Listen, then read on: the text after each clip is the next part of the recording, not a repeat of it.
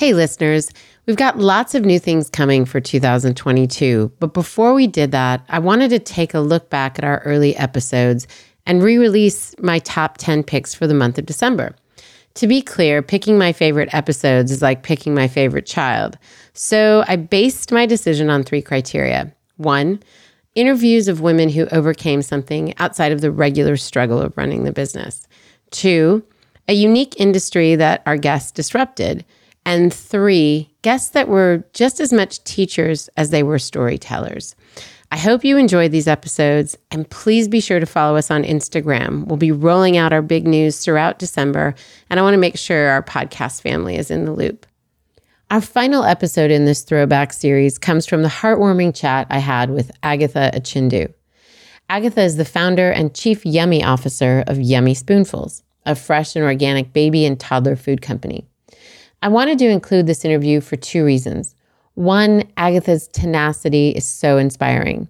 And two, I wanted you to hear firsthand that doing what you care about just might be the beginning of something even bigger than you.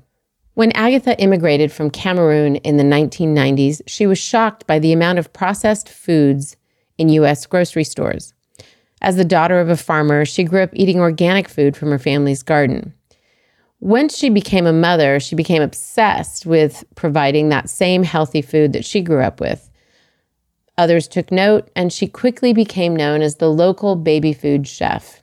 After noticing that the organic food movement was failing to impact babies and children, and knowing that food was essential in preventing many of the illnesses children were experiencing, Agatha knew she could provide a solution, and Yummy Spoonfuls was ultimately born. Agatha's interview is heartfelt, and warning tissues are definitely needed. You'll be touched by her authenticity as she shares the stories of how Yummy Spoonfuls started, scaled, and continues to thrive. Enjoy this interview with Agatha.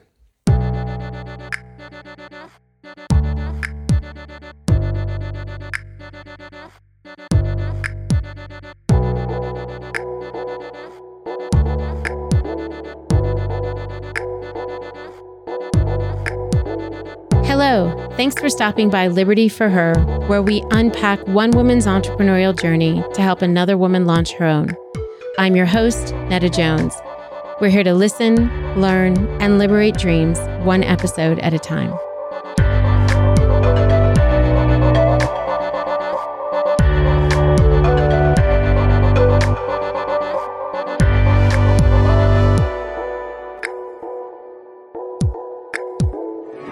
Well, hello, Liberty listeners. Welcome to another episode of Liberty Sessions. And this week we have something very yummy in store for you. With us today is Agatha Achindu of Yummy Spoonfuls. And Agatha, thanks for being with us. Thank you so much for having me. I'm super excited to be here and to talk through you to your listeners. Oh, we are so excited to hear what you have to say. And you there's really a unique story behind Yummy Spoonfuls. So why don't you just share with us a little bit about the company and the background before we get started on all my questions? Thank you so much. Of course. Whenever somebody asks me about Yummy Spoonfuls, I come from a very unique angle to answer this question. I come from my why. Yes. Why I decided to risk everything to launch this company in 2006. So I moved to the United States in, I think, 1990. And please, no, but don't ask me how old I am. but that's when I moved here. And I, as a kid growing up, looking at all the glossy magazines and all these beautiful things, the one there was nothing that was more important than coming to the United States. Hmm. When I got here, And Agatha, you came from Cameroon, right? yes, Okay. I I came from Cameroon, but I actually came from Canada. So I left Cameroon, went to college in Canada, and then left and came to the United States. Okay. But coming to America, it's it sounds like it's a movie to me. Like I'm talking about the coming to America movie. but that was I love that, that was movie.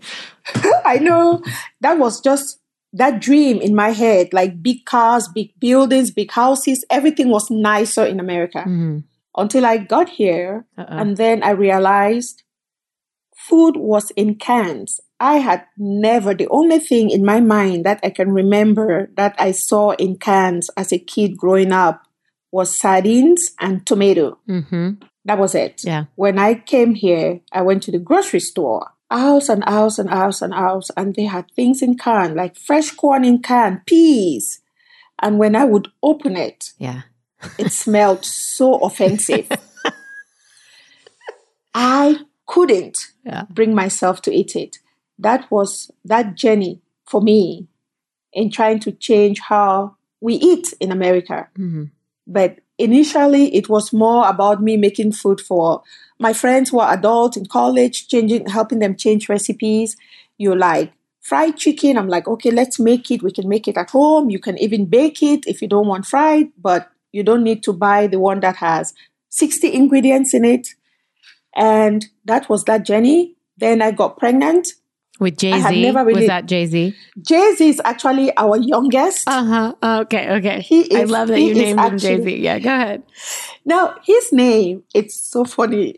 His name is actually Jared Zane. Uh, much better.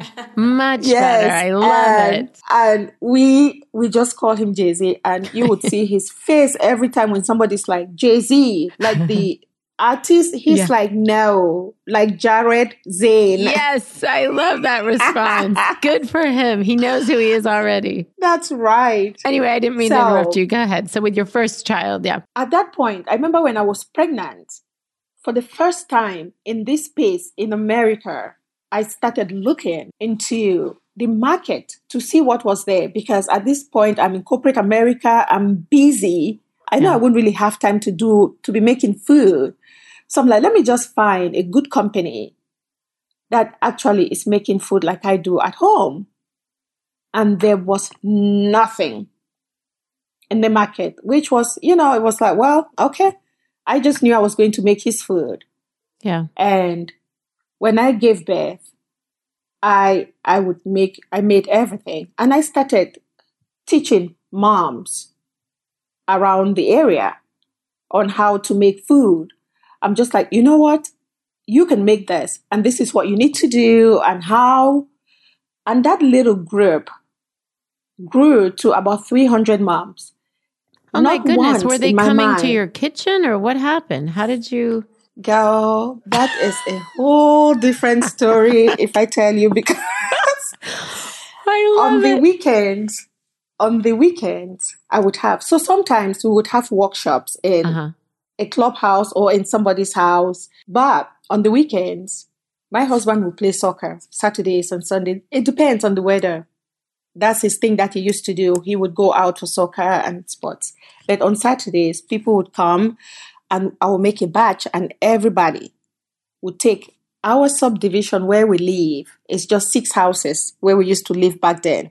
Right.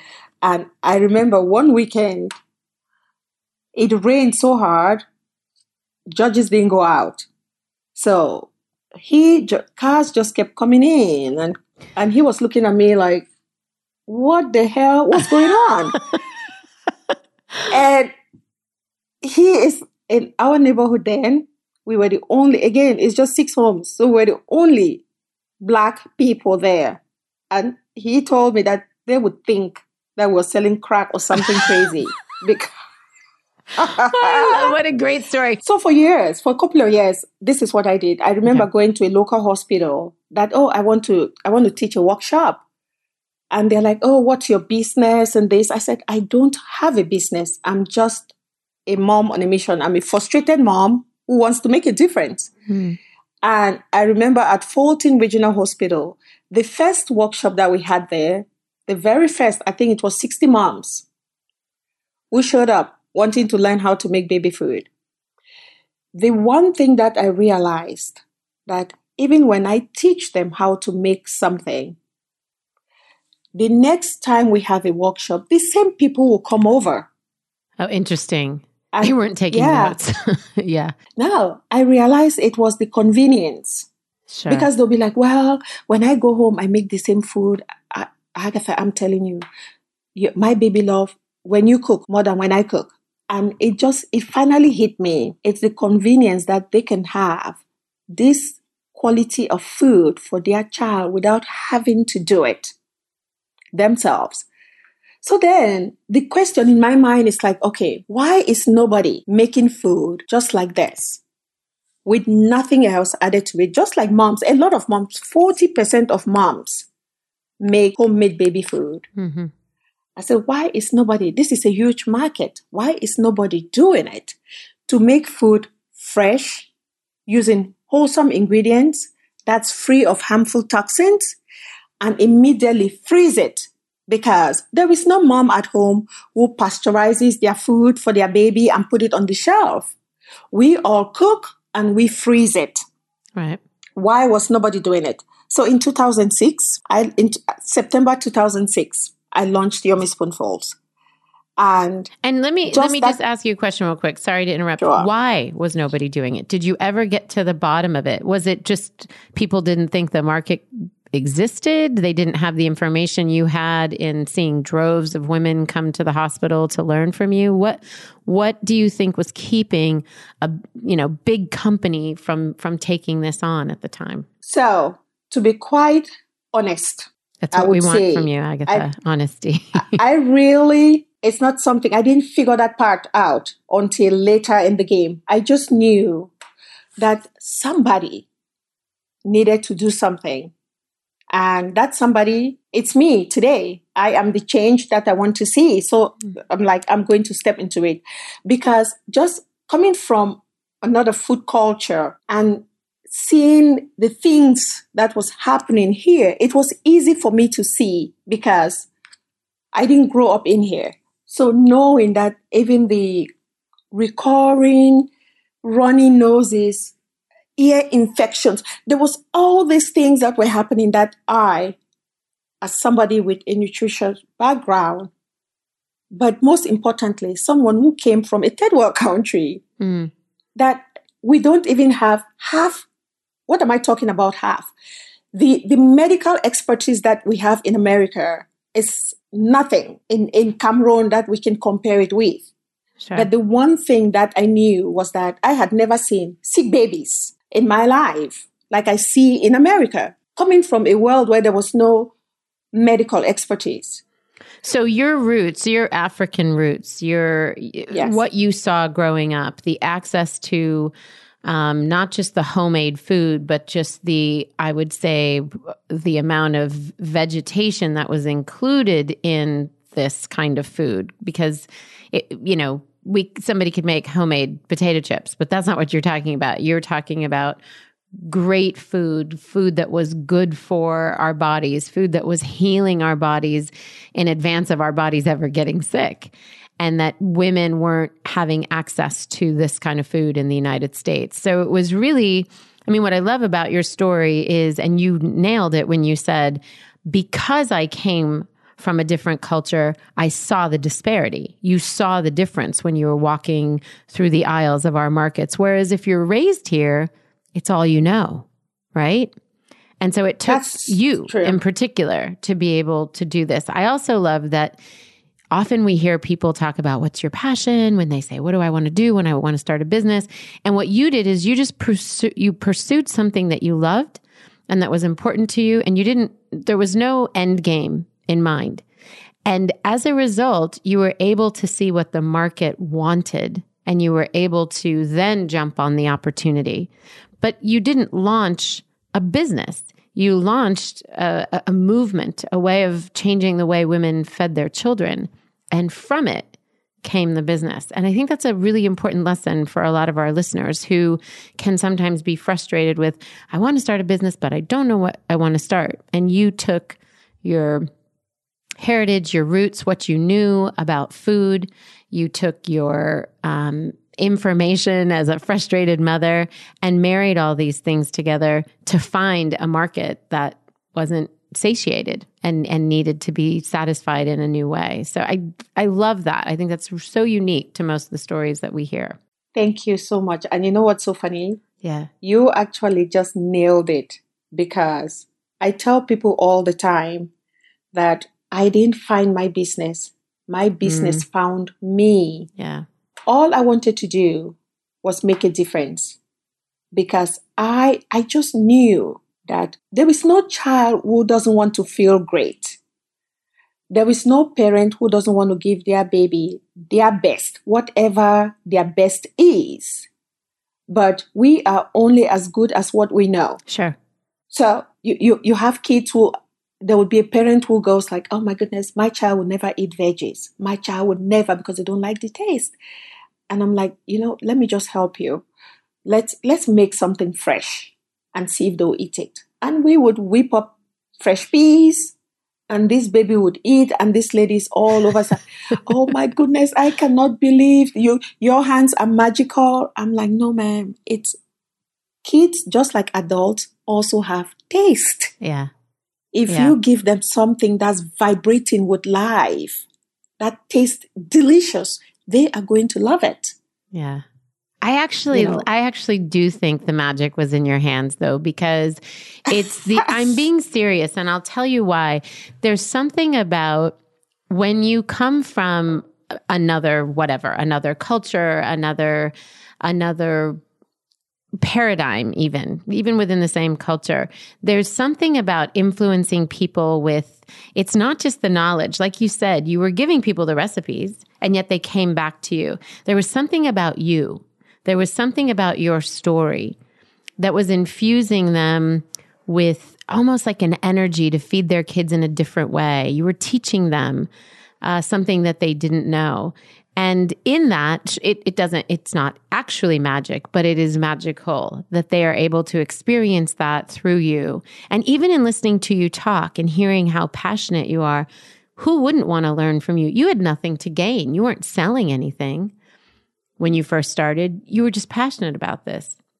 And that And is magical. and I think thank you so much. But I think that was the difference. hmm And I think till this day, it is the reason that parents believe in me Sure. and trust in me because I never, when I walked into this space, all I wanted to do was help them understand and connect the food they're feeding their kids and the way their children feel Sure. it was never about money. It was just like, well, this is my child. This is my own kids. We don't have these issues. And this is what's working for me. I'm ready to share it with you. If you want to listen, it might work for you. And slowly it's working for you. And that little, I remember when I opened my Instagram page. Uh-oh. I remember when Yeah. it was 300 moms. Uh-huh. Then I remember when it was 15,000 moms. I remember when it was 30,000 moms, when it was 40,000 moms. And this was, it's not me going out doing advertisement or anything, Sure. just me talking to moms and saying, you know what? We can do this. We can, we can, it doesn't matter where you are. We can start today. We can change how you believe you want to feed your kids, whatever it is that you think it's healthy. I can help you crowd the bad stuff out and start bringing the good stuff in. Yeah. Yeah. What I love about everything you just said is it comes from the most um, genuine place. But in, in fact, if every business took your advice in that one, just that- what you just said right now, and it was never about the money, it was always about being able to serve these parents so they could serve their children great food. If every business started with, it's all about the customer, satisfying the customer, creating something the customer actually needs, the money will come. And even in talking about your social media following, it wasn't about aggregating a huge community so you could say, hey, look at my huge community. It was people being attracted to you because you actually were offering them something that they needed. And so your story reads like a 101, you know, business basics um, in in how, how to how to launch a concept or an idea. Let me ask you, uh, I think, a question. You talked about tinkering in your own kitchen with this. I imagine a cul-de-sac of six homes, and people were coming over, and it just kept growing and growing. Do you think a large part of your early success was just the word of mouth kind of campaign, even before you launched the brand? I think a large part of my success, even after I launched the brand, so 2006, 2007, 8, 9, 10, 11, 12, 13, is still word of mouth. So you It- didn't really do any formal advertising during those years? No, I never Wow. did. And but let me tell you something that till this day blows my mind. Yeah, tell me. Bring it. I remember I remember when we got into Whole Foods Market Uh-huh. in the southeastern region. It wasn't nationwide. In the southeastern region, I think it was 2009. And the first delivery that we did for this store, I think it was the Whole Foods on um oh, I can't remember the name, this particular Whole Foods in Atlanta, in Brightleaf.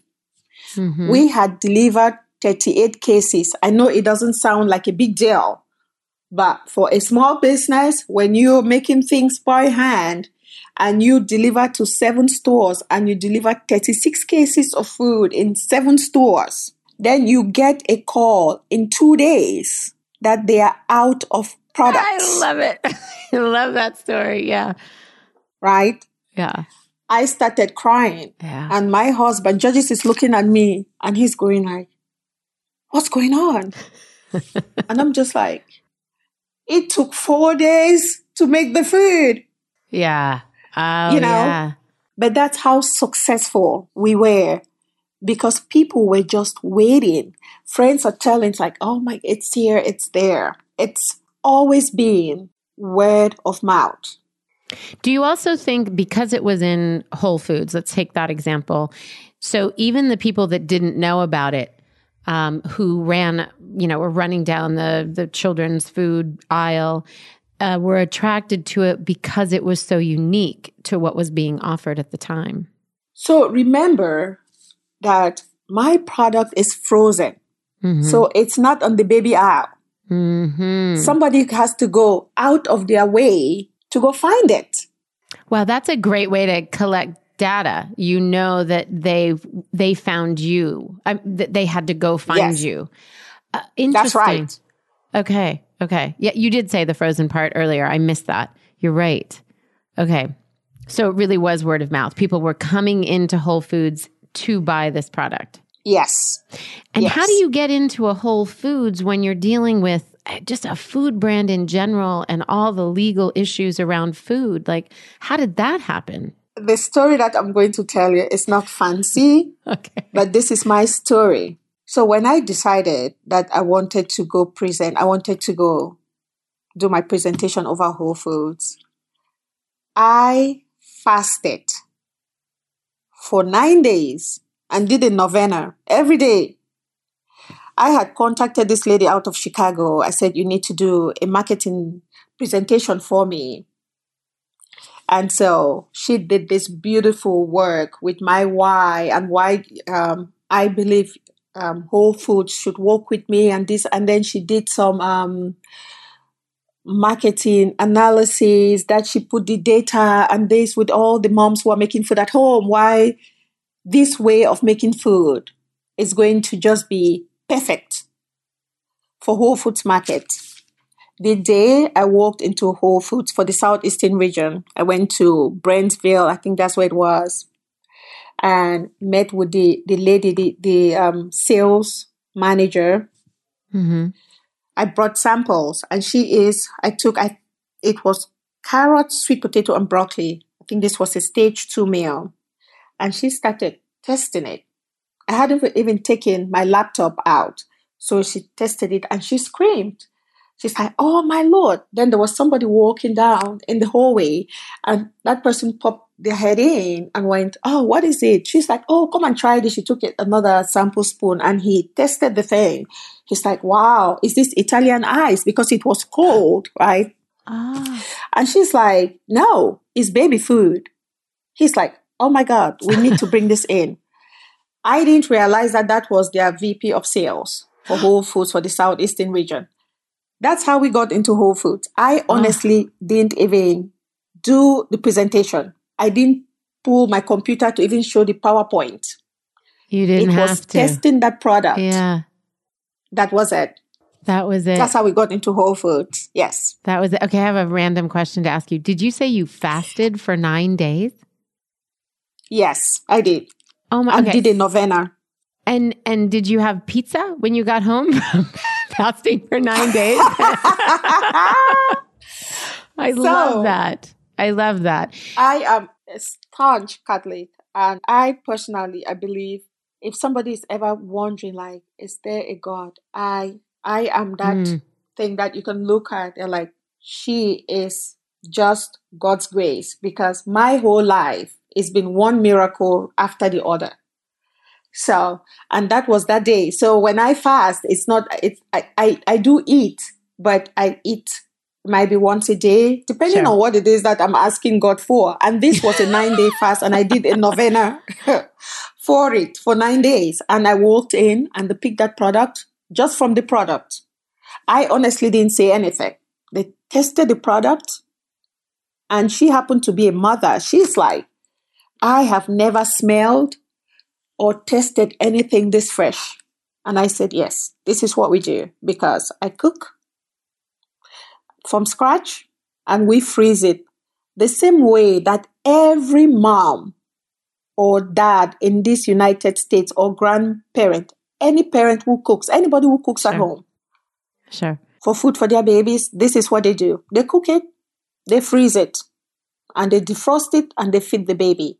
There is no citric acid, there is no ascorbic acid, there is no artificial color. It's just real food. I, I, lo- I love the simplicity of the story. Do you know um, Larabar's? There, it's a yes, I do. Okay, yes, you I do. Ha- listen I to her story because you your stories are so similar with the whole food. Are you star- serious? Yeah, very limited ingredients. She same thing. Like, why is no one doing this? This is such a simple thing. You have to listen to her story. It's amazing. Um, you guys have to meet. We have to figure out how to get you guys to meet. Anyway, so what did you do before you launched this that you kind of understood something about business or what, what was your career? You said you went from a corporate career to doing this. Give us that background. So I worked in IT. I was the director of quality assurance for a software company called Agilysys. Mm-hmm. There was no business background. The, on, the only connection to me is quality because I was that person well, when my developers and QA personnel, they've done the code, I make sure that that code is perfect before we, we release it. That's that quality side. And which today is the same thing. Quality is quality. I don't care if it's in manufacturing, it doesn't matter. But there was no connection. The only thing I knew is that as a kid growing up, from day one, from, from when I started walking around, I know fresh, wholesome food from the ground up. And when I moved to this country, I stayed true to that roots. Yeah. Not and, everybody does. Yeah. I have sisters. I, I mean, we're here from my parents, my direct siblings. Some of them are still into farm to table, some of them are not. Sure. I just stayed on that path and slow. The more I got interested in, in nutrition, the more I dug deep into it, I realized that a lot of the issues that we're having is lifestyle. If sure. we can change, if we can change it, if we can just change some of these things, we can drastically change the way our kids feel, the way they look, just correct some, you know, that, that was and still is what wakes me up every day. Like if I can just convince this one mom without making them feel guilty, like, you know what, it's okay, but let's just, let's just tweak it right here and you see how that works. Slowly, it dawns on them like, oh my goodness. It's almost like my they can't ch- believe that it can come from food, that those things can yes. cure whatever ails their child, that those things are the source of, of something that can prevent um, a, a runny nose or whatever. It's like it's unbelievable that it's that basic. We, I think we've become a culture of prescriptions. And so we think that, no, we must see a doctor and that doctor must have the, the answer for whatever it is that, that ails us. And again, I think that you brought, um, you brought it back to basics. And I, I sort of am marveling at the timing for you because now, if you would have started this business now, it sounds like it's a familiar story a lot of people are really looking to food and understanding from a food culture and a kind of more holistic way of living and thinking. But you started before this trend. You were here long before this became sort of um, a thing. Uh, yeah, a thing, and just kind of it's part of the zeitgeist now. It's like how we it's it, it's it's a it's a known um entity or quantity, whereas I think you were there before. And so I wonder how did that affect you in terms of your sales? Did you start to see sales increase not just from being around and you know more word of mouth and having stores like Whole Foods carry you but did you start to see it because the trend was escalating and moving in that direction did you see jumps in sales because of that no i i don't think so not then now i think uh, but i want to say yeah. it might be like like 2011 12 yeah. 13 the jump wasn't that much because, as crazy as this would sound, it's almost like there is a separation, even for the parents who who have the best of intentions. It's it's almost like there is a separation when we think about children's health and food. They don't connect.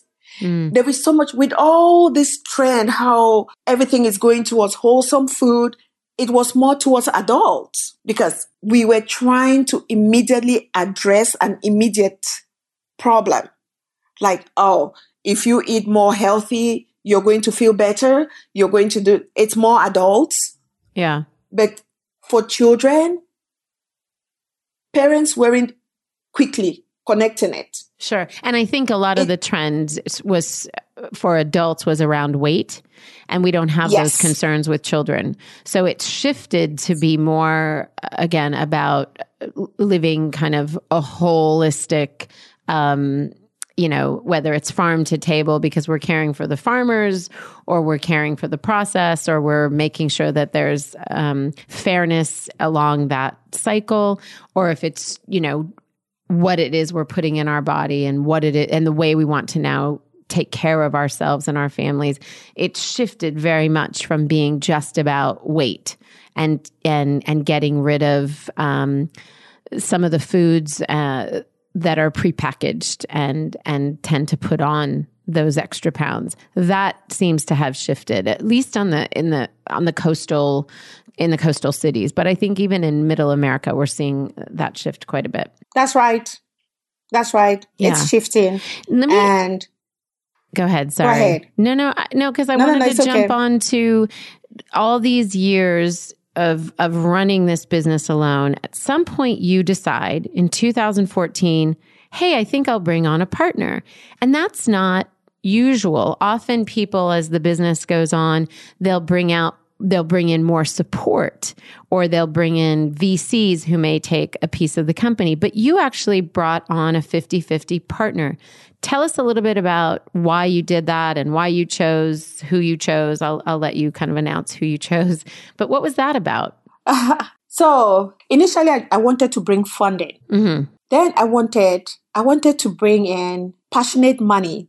It's it's a long story to even try to understand this. There is the whole thing about smart money Sure. I didn't want smart money. I wanted passionate money. I wanted somebody who believes in the mission of this company that every child, regardless of access to money or whether they are from a rich family or poor family, every child deserves to eat this type of food.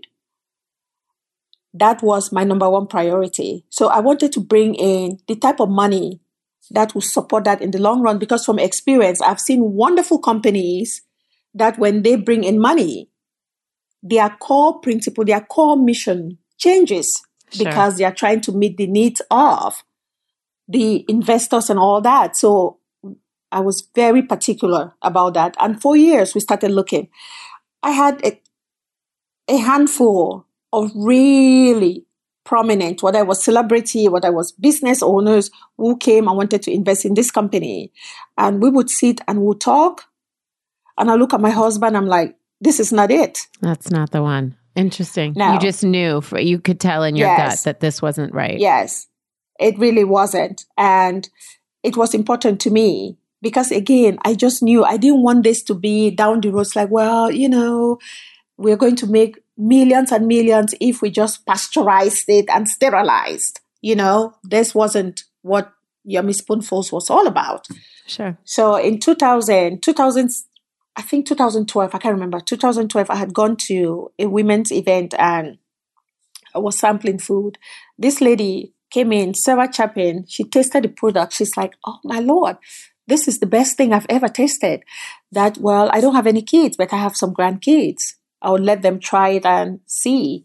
And so she was asking me, what's the hold up? You know, why are you not in like the Costco? And I said, you know, I can only manage at this point the Whole Foods and Amazon and Dean and DeLuca. I we just couldn't the little wow rented facility that we were using. We just couldn't grow. We couldn't make as much food as we were growing. So we had to just figure out how to slow down. And how many employees and did you have at that point? At that time, it was a total of six of us.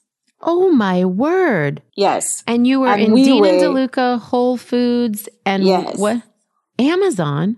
And Amazon, yes, and we were we were walking our head off. That's the nice way to put it. Yeah. because every so often a celebrity would talk about the product and you know, but anyway. Yeah a big spike. Okay, so tell us about uh, so how did you get to this partner? So this lady, Sarah, went somewhere and somehow I got an email from Camila and she's like, "Oh, I got your information from Sarah with Hail Merry, and um, I would love to partner with you."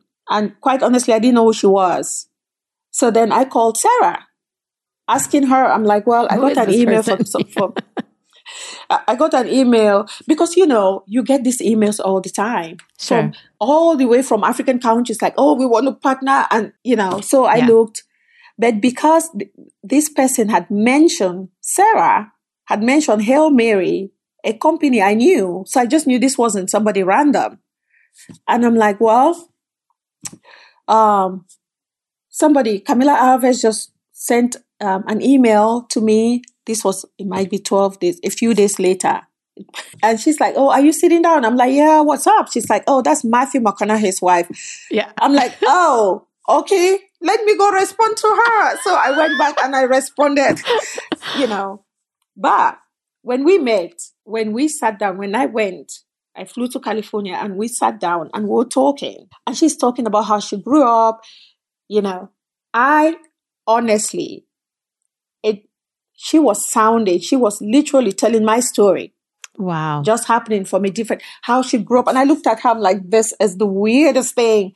I'm just like, you sound, your, your, your, your, your, your story growing up is my story. Running around barefooted, eating mangoes from the tree, harvesting this from the backyard, not being exposed to processed food. This is how we grow up. So it just, we just looked at each other and we shook hands. That was it. Wow. That was how she became my business partner. That's a great story. And I love that you were slow to search the right partner, to find the right partner. Um, I heard something recently and it said, um, what's one ship that never leaves uh, never leaves the never sets sail a partnership. and it's I think ah! and I think it's because people don't take the time to really find not just somebody they love and want to work with. That that happens usually a lot. It starts with friendships or family or whatever. But to find people that can really be of one mind, share core values, but bring different things to the table. And those tend to be the partnerships that last the test of time and that can offer the business what the business actually needs. So I love that you were slow to find the right person and that you were really clear and intentional that that it wasn't smart money that you were looking for, it was passionate money. And I think that's probably what made the difference for you.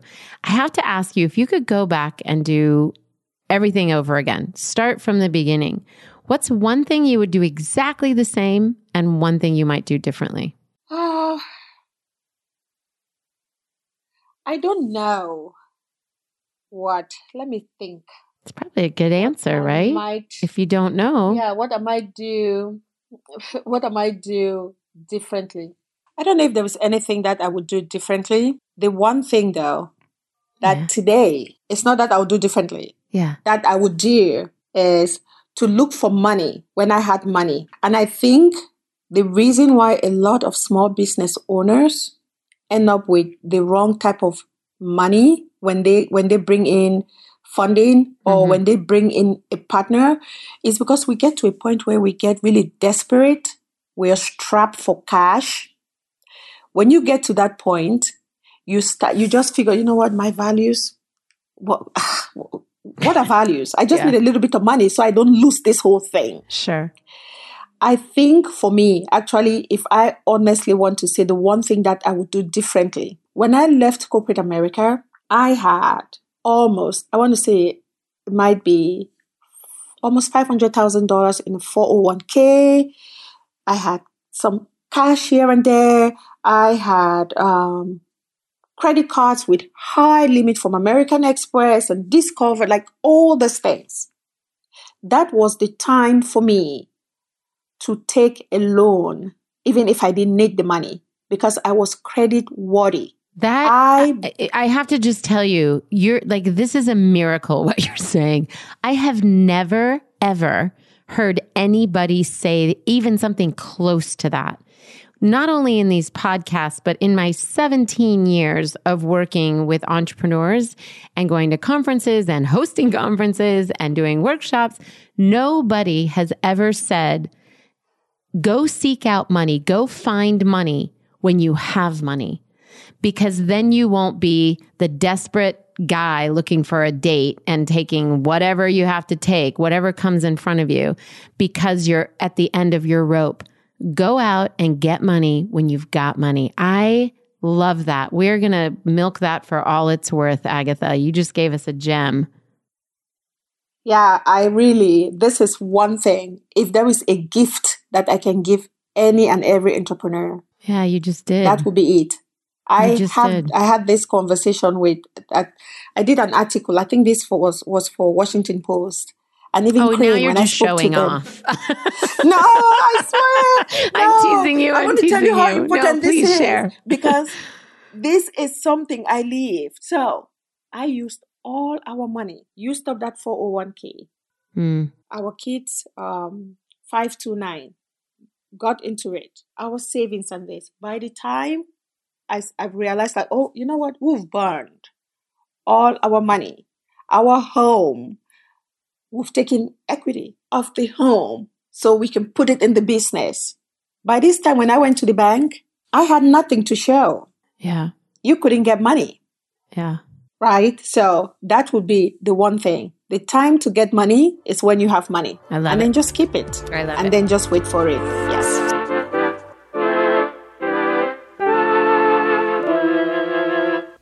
So, we're trying something new around here. We're going to start acting like a real media company and partner with brands we love, brands we actually want to share with you. We're doing this for a couple reasons. One, in order to keep bringing these stories to you, we need to pay the team that pulls it all together each week. And two, these collaborations actually provide another way for us to shout out and share female founded ventures, as well as resources we think you'll love. Our first partner is someone that's near and dear to us. She's even been interviewed on the podcast. You can check out episode 98 for her startup story and her advice on scaling your business. This is none other than Marrin Costello. Now, Marrin's jewelry is a brand that I've both worn and shared with friends. Her designs are always on trend, and for some reason, they never go out of style. How can you do both? I don't know, but she does it. Everything's made in the US, it's hypoallergenic and water resistant, so you can wear it all the time. And they're committed to sustainable practices. Like recently, they've started using environmentally conscious stainless steel and sourcing products from manufacturers that share these values. And if you're a fan of layering, well, you're welcome. Head over to shopmarrincostello.com. That's S H O P M A R R I N C O S T E L L O.com and layer, stack, and load up on the gold and silver to your heart's desire. And there's no need to feel bad about this little indulgence Because when you use the code NADA15, that's N A D A 1 5, you'll get 15% off your purchase now through December 31st. So head over and get to shopping and remember to use NADA, N A D A 1 5 to get 15% off all your shopping from now through the end of the year. So you are hot on the advice trail. So we're going to keep it going. We're going to kind of transition a little bit into this part of the interview where we really talk about um, what you've learned, the advice you can give to people who are listening, who, regardless of if they're in the food industry or not, can really learn from from your expertise as a businesswoman, not as necessarily somebody who's in the food industry, but just more generally as an entrepreneur. So I want to talk to you about the baby toddler industry in particular. This has been booming. It has no signs of slowing down. It's shown no signs of slowing down. Everybody is in the baby business. Why would somebody enter this market when it's so incredibly crowded? Um, and what is your advice for them as they try and make a space for themselves in the market? Like, what should they, again, maybe one thing you'd say, hey, look out for this. And one thing you might want to say, be aware of this. So one is an opportunity and one is a, a warning. I would say it doesn't even matter whether it's the toddler space every space is crowded. The difference with the baby and toddler is that it's a market that's constantly revolving and evolving mm-hmm. because babies are being born every day. The new babies become toddlers. Some other person is having a baby. So nobody at any given time can really say, I own this share. Yeah. Because new people are coming into the market. It's true. So every anybody you can you can step in this space. The one thing that I would say though, if you choose to start a business, it doesn't matter what business it is. Look for something that serves a need, starting with you. Like for me, I did the fresh organic food for babies and tots because I wanted to see fresh organic baby foods, baby food for, you know, I wanted to see this in the market. Yeah. And I felt so strongly about it. So look for something that you would do for free. That's one. My little warning would be whatever you choose to do, be authentic. Mm-hmm. People don't like um, feeling like you're trying to, um, it's just about you're trying to play a game. You're not true to what you say you're doing. As simple as that sounds, if you say I make clothing because I believe that clothing should be da da da. Right. That should be your mantra. It doesn't matter what side of the street you're standing. Yeah. And yeah. and go out there and do it. And we can tell as consumers, we can tell when somebody's true to who they are and they're it's not just clever messaging, it's when they you you believe that they are who they say they are because it shows up every time they create a new product, every time they create a new Instagram post, every time they you read copy on their site. Like you can just because there is this sort of fake authenticity, like everyone's trying to be, you know, transparent and authentic. And it's almost like it it becomes a mission to be those things and you can people can read between the lines or people can see through those things. And so I think it's really understanding what makes you unique. I think that's one of the most important parts of your story. You understood because of where you came from and what you had to offer. You understood that that was an, uh, sort of an important part of the brand and an important story to tell. Um, so I, I, hear you loud and clear. And I think it's a lesson again that we can all learn. H- how do we go back to those roots and really just be authentic to that? And then it helps to not complicate the different things that we offer. Oftentimes, I see people not staying focused on what they initially wanted to offer the world. They start to, oh, we can do this and we can do that. And I am guilty of that myself. And I think what you're saying is no, it truly it's a it's a great lesson in in that authenticity also I think keeps us really focused. Um, so there are so many um, people that I, I said we're not going to talk about food, but I just need to talk about food. So many people who are successful in the food game and they have said, and I said even the Larabar story reminds me of yours because she started out with somebody sampling at a Whole Foods and they were like, "Oh my gosh, this is delicious." What what was the value do you think of having an audience taste your food and validate back to you this is delicious and here's here's why i think this is great advice for the listener. I think we don't whether you have a product a food product or whether you have a service or you know something that people can test in some way i think there's a real value of being so sure of what you have to offer that you're willing to have people test it out and try it out. You can get feedback from it that can help you adjust and make the you know the difference that you need to make so that it's an excellent product. You give people freedom to to buy things or to try things with very little um, skin in the game. So i want you to sort of share what what do you think was about that that taste and see what i have created moment for you you just blew my mind i'm going to say something before i answer okay. this question so this was my marketing. Remember, as a startup, I had no budget for marketing. Sure. But the one thing that I would tell people all the time, whether it was Whole Foods or in a farmer's market, I'm like, I want you to try this product before you buy it. Mm-hmm. That's how confident I was. I don't want you to take it home before you try it. This is the sample. And every time I get somebody to try it, they buy a couple of cases. It was that good to answer your question, whether it's food or a service, I just spoke at, and I'm not I'm not saying this because I'm trying to blow my horn. I am serious that I had this conversation not too long ago at Hope, mm-hmm. Hope Global Forum when we were talking to small business owners. Uh-huh. So when you we are all passionate about what we do, especially if it's like food. If you are doing something, if you make the food, take it to the farmers market and have people buy it don't do it around friends because your friends will always want to be nice. It might be of they course. taste something, they don't think it's really good, and they're like, oh, take it to the farmer's market. Even you say, you know what, I'll sell this just for a dollar. So people, because when people pay for things, they would give you their most honest feedback because in their mind it's like, well, I paid for this. I'll tell you what I think. Yeah, I've earned the right to be heard.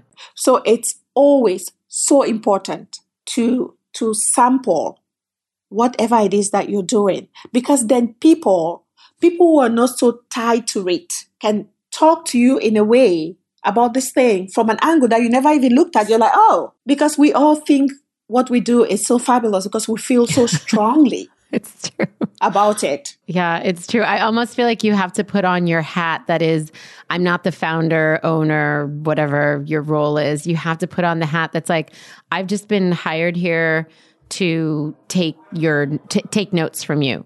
So just tell me the information you have and I'll take it back to the owner. It's like you have to put on a completely different hat so that you can really receive that information in a way that is like Do you want to know something? Yeah. You want oh to know something so yeah, crazy? Tell me what you did. I think yeah. oh my goodness. so for the first until I got on CNN, I think it was 2011 when people really started knowing who was behind the brand. Yeah. I never said not once that I was the owner or the founder. Never. I love like people it. walk up to me. It's like, oh, are you the salesperson? I'm like, yeah. Sure. I'm whatever they wanted whatever me to be. To be. did you do that on purpose, Agatha, or did you just it just never really um, dawned on you to introduce yourself as the founder? No. Was it out of humility or were you being intentional? No. I was actually and which is, which is sad, but mm. it is our reality. And in the beginning, I used to be so emotional about it, but then I stopped mm. because I was just black. Mm. Right? I remember when I remember contacting um, Babies R Us, and they're like, "Oh my goodness, we want you to come do a class and testing and this, is that." And I, I called a friend of mine, Isolde. She is British. She came and she was the face, and I was just, the, you know, I was in the back oh. making sure oh. talking about the food. Yes, and I did that oh, for that years. breaks my heart. Why did you think you, know, you needed to do that? Be- be- because it's just it's it's the it's how i mean america is changing today sure. but that's how Amen. it just was yeah. because people couldn't for for so long even for people that i have mm. personally helped they couldn't just believe that somebody like me could come up with an idea like this and be making this kind of money in America. It's just the truth. Like people don't, like it's just, it's the reality. It's changing, not as yeah. fast as I want because there are people today who they will meet me somewhere with, you know, I'm doing the yummy thing. The first question that they would ask is, Oh, are you the salesperson? I can't tell you how many times that somebody has really met me who didn't know me and say, Oh, are you the founder? They don't ask that. Yeah it's just it is what it is. Yeah. But it it saved it saved me really well because I would have people tell me, give me their most honest feedback, thinking I'm a salesperson, like, oh, this is the best thing I've ever tried. Da, da, da, da. You should tell them, you know. And I'm like, oh, thank you. I'm uh, you made me cry. um, oh, it's okay. It, it's okay. It, no, it is what not, it is. Actually, but um, I so appreciate that um, you were able to turn that into a blessing. And you are going to make me cry. and that now it's our job to make sure that everybody knows that Agatha yeah. started this company and yeah. that you need to be a, an example for women in general, for Black women, for women coming to this country from another country. Um, they need to hear your story. So, woo! Sorry, guys. Yeah. Um, this is what I happens know, at Liberty. So, you, you know, I think for me, the part that was painful is that knowing that I'm doing I'm doing something so good, but I still had to hide because I was black. Yeah. That to me was what was painful because I was changing thousands and thousands and thousands of lives. Thousands yeah. of lives. But anyway. Ah, you're awesome. Okay. So we're going to pull it together. We're going to come in for the win here. um, oh gosh, where am I? Okay. Um, when when people well let's let's go back to so you're I think some things that our audience isn't going to know. So, as the founder of Yummy Spoonfuls, you're also an educator, a writer, a speaker. You've talked about being on CNN and writing a piece for uh, Washington Post, and you're a media personality. I think a lot of people will enter into a space as a business person and then they sort of they realize they've gained this expertise other people want to hear what they have to say they they're really a teacher and they become a conduit to um, to so many people as to how to, how do I do this? How do you recommend um, our listeners parlay this expertise uh, into additional opportunities and even revenue streams? I assume that some of these things you're getting paid for as a writer, speaker, educator. Any advice on that front? I mean, for a business owner, that the one thing that any business owner has just by default of their experience is this it's the the ability to talk to others and help. If you can and you should get paid for it. Yeah. However though you don't get paid in the beginning. I mean i yeah. have been speaking for years. Last year i went all the way to i went to holland to speak to the graduate the graduate student at an international university in in amsterdam. So but it doesn't just start like from day one when you start speaking That's you right. have to be realistic. You're gaining experience in that forum as well. So they might not pay you or they might it, it might be you just coming in free into the into the event to speak. Yeah. I think the entire 2016 nobody paid me a penny yeah. to speak but it becomes but, training for what you did in 2017, what you're doing for 2018. Right. It opens you up to a bigger audience. Yeah. You become not not just somebody who has an expertise in the food industry, but somebody who has an expertise yes. as a female, as an entrepreneur, as a female entrepreneur. Rather. That is right. Yeah. that and, is right. And I don't think we've ever heard anybody say, "Oh, my first speaking gig, I got paid." We hear very consistently yes, it's a good idea. Yes, try and create these opportunities for yourself to to be an expert and to get paid for that expertise, but know that it's going to come with a cost of having to do some things for free and and also you sort of get your you need those training wheels. Okay, what am I like in front of a small audience? What am I like in front of a medium sized audience? What about a big audience? How am I on a panel? I mean, you need those That's different right. experiences before you really understand, I think, your sweet spot. When That's women, as so many women and men will be after listening to this podcast, but when people are inspired by your story, um, and they say to you, Agatha, I want to start a business. I want to start a business that's, you know, XYZ. What's the first piece of advice you give them? My first piece of advice is look for something that you're passionate about. That's my first, my middle, my last, my, because I think so many people are coming into business for different reasons or mm-hmm. I don't like my day job, or I think I want more independence, I want this, I want this. A lot of the things that we think we want is not what business provides. Business, starting a business is a heck of a job. And that's me just being very nice. It's hard work. The difference is if you really love it, it doesn't look like like anything else. It doesn't look like work. Yeah. Even though you're putting in 18 hours, sometimes mm-hmm. 20 hours. I did it. There is no one day, even at my worst moment, that I felt like I was walking. Just it's because of how passionate I am about it. So I would say look for something that you feel so strongly about, that you really know that you would do this for free. Yeah, this is what I'm supposed then, to be doing. Yeah. Yes. And then put in the time. Yeah. Success takes commitment. It doesn't matter what success looks like to you. It can never be done in eh, like on the side. If you want it to really be successful, you're going to commit the time. Yeah. Drop away distractions and focus. Yeah, yeah. And and be willing, it's not just time in a short period of time. It's not 10 and 20 hours during for a year it's for a long period of time. It's a it's a it's a marathon. It's not a race.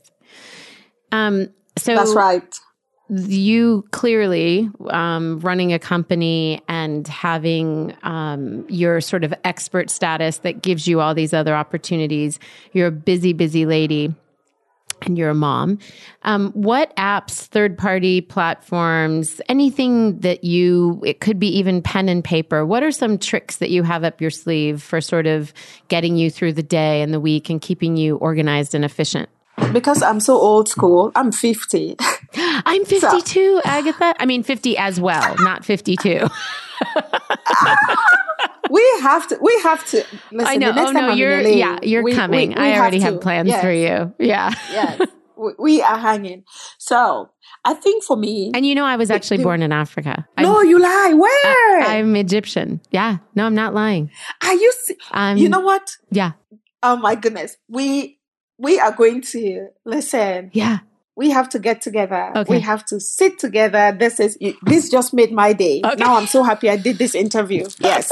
and my so. mother, who fasts for everything, who is a staunch Catholic as well, will love this interview. oh my gosh! I am super excited. Okay. Okay. So, so, keep going. What what what do you let use? Me, let me tell you what works. What okay. works for me. Okay. I in my home, the, for me, one thing that's very important is to make sure that we eat as crazy as it sounds. So I meal prep. For anybody who is following me on social media, they would see Saturdays and Sundays I grocery shop, we cook, I make food for the week mm-hmm. and put in the freezer. So when I'm going around, I don't feel funny. Okay. But I plan everything on the calendar. I still do old school because I'm not so savvy. Apart from sharing recipes, I'm not so so, so savvy. But everything is scheduled. So I would say if you have an app that can do this, schedule everything down all the way to date night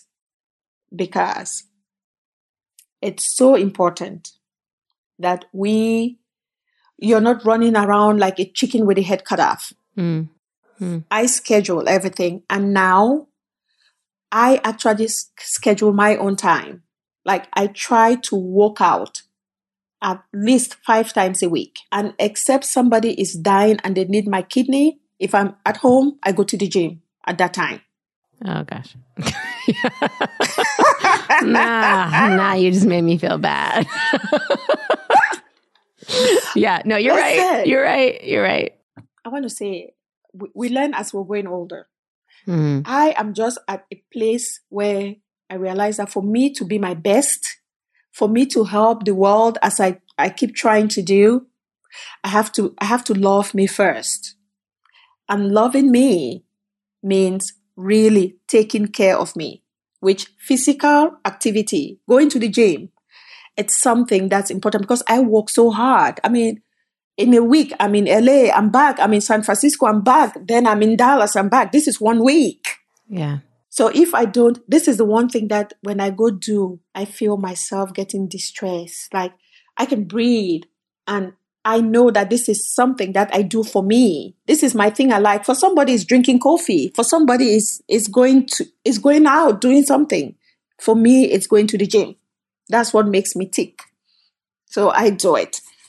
So it's planning. I don't have an app. I you, but I schedule everything. So for somebody who is listening, if they know an app, look for an app. But schedule things. Every time you're thinking about something, put it on your calendar. So you have these reminders. It could be a reminder to drink water. Yeah. Yeah, that's that's actually good. a little a little uh, alarm that tells you it's time to drink your water. I love that. Um, That's right. Okay, so you have given us so much good stuff in this interview, and I just want people to find um, a little bit more information or learn a little bit more about you in a fun way. So at the end of our interviews, we always do this sort of we call it our quick six. So I'm just going to ask you really quickly six questions and just whatever comes to mind, give me that answer. So do you prefer a nine to five or a flex schedule? Nine to five. Okay. And do you prefer vacationing in the mountains or the beach? The beach. And do you like to work from home or an office? Office. do you like to work alone or with a team? With a team. And this is the hardest one. Do you like Thai or Mexican food better? None. African food. Oh, yes, well said. and then, so our podcast is called Liberty Sessions. Our brand is Liberty. Our URL is libertyforher.com. We are all about the um, kind of the concept of what does it take to liberate women in this entrepreneurial space. And so I'd love to hear from you. What does it mean for you to be liberated, Agatha? Ah, oh my goodness. I honestly, I just think this today, this moment, this time where we are, to be a woman in America, even in the world, it's just, it's an amazing place to be with the Me Too movement and all what's going on. Uh, to, to be a woman in food, in the manufacturing space, breaking boundaries, doing jobs today that, you know, in the factory that used to be a guy's thing just makes me feel so liberated. But I don't even have to do anything because of what what I say woman or a guy thing. Just being able to change lives, starting from nowhere, but just from the heart and moving mm. forward is the most liberating feeling to me. And there will be lots and lots and lots of people who, after listening to you in this podcast, will be liberated. So thank you for sharing your story. Thank you for being honest and vulnerable. Thank you for making my day.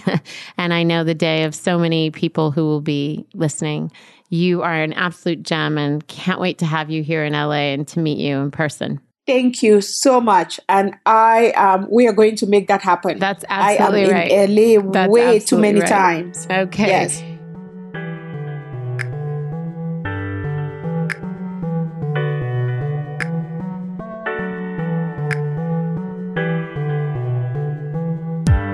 Liberty for Her is broadcast on all platforms Apple Podcast, Spotify, Stitcher, Google Podcast, and more. If you like what you've heard, please subscribe, rate, and review Liberty for Her on Apple Podcast. It helps us to know if these episodes are inspiring and equipping your ventures. Liberty for Her is produced by Netta Jones and Elizabeth Joy Wyndham, and music by Jordan Flower.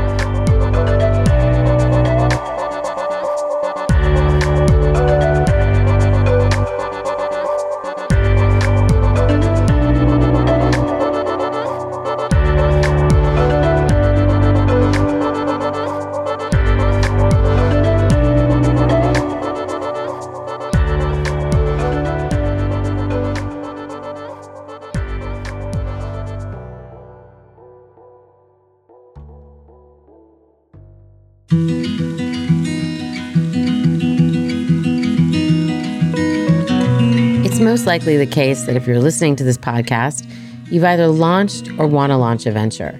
And whether you're in growth mode or just getting started, it can be a lonely endeavor. Trust us, we know, which is exactly why we connected with Entreprenista. We wanted our community of podcast listeners to have access to the tools, the resources, and other female founders to connect with. So there's no reason to do this thing alone. In fact, we dare you not to. A few of the perks from Entreprenista include building your reputation. You'll get featured on their website, growing your business through office hours with their founders, Stephanie and Courtney, introductions to other investors, uh, exclusive discounts, connecting with the right people in the community, people who can really advance the work that you're doing, and people that you can help along the way. Get invited to all sorts of conferences, events, and you can write this whole thing off as a business expense. That's the best part. Well, that's one of the best parts. To make the dare a little easier, head to www.entreprenista.com backslash liberty and use the code liberty25 for $25 off their membership fee. And for the record, I just became a paying member myself, so I'll see you over there.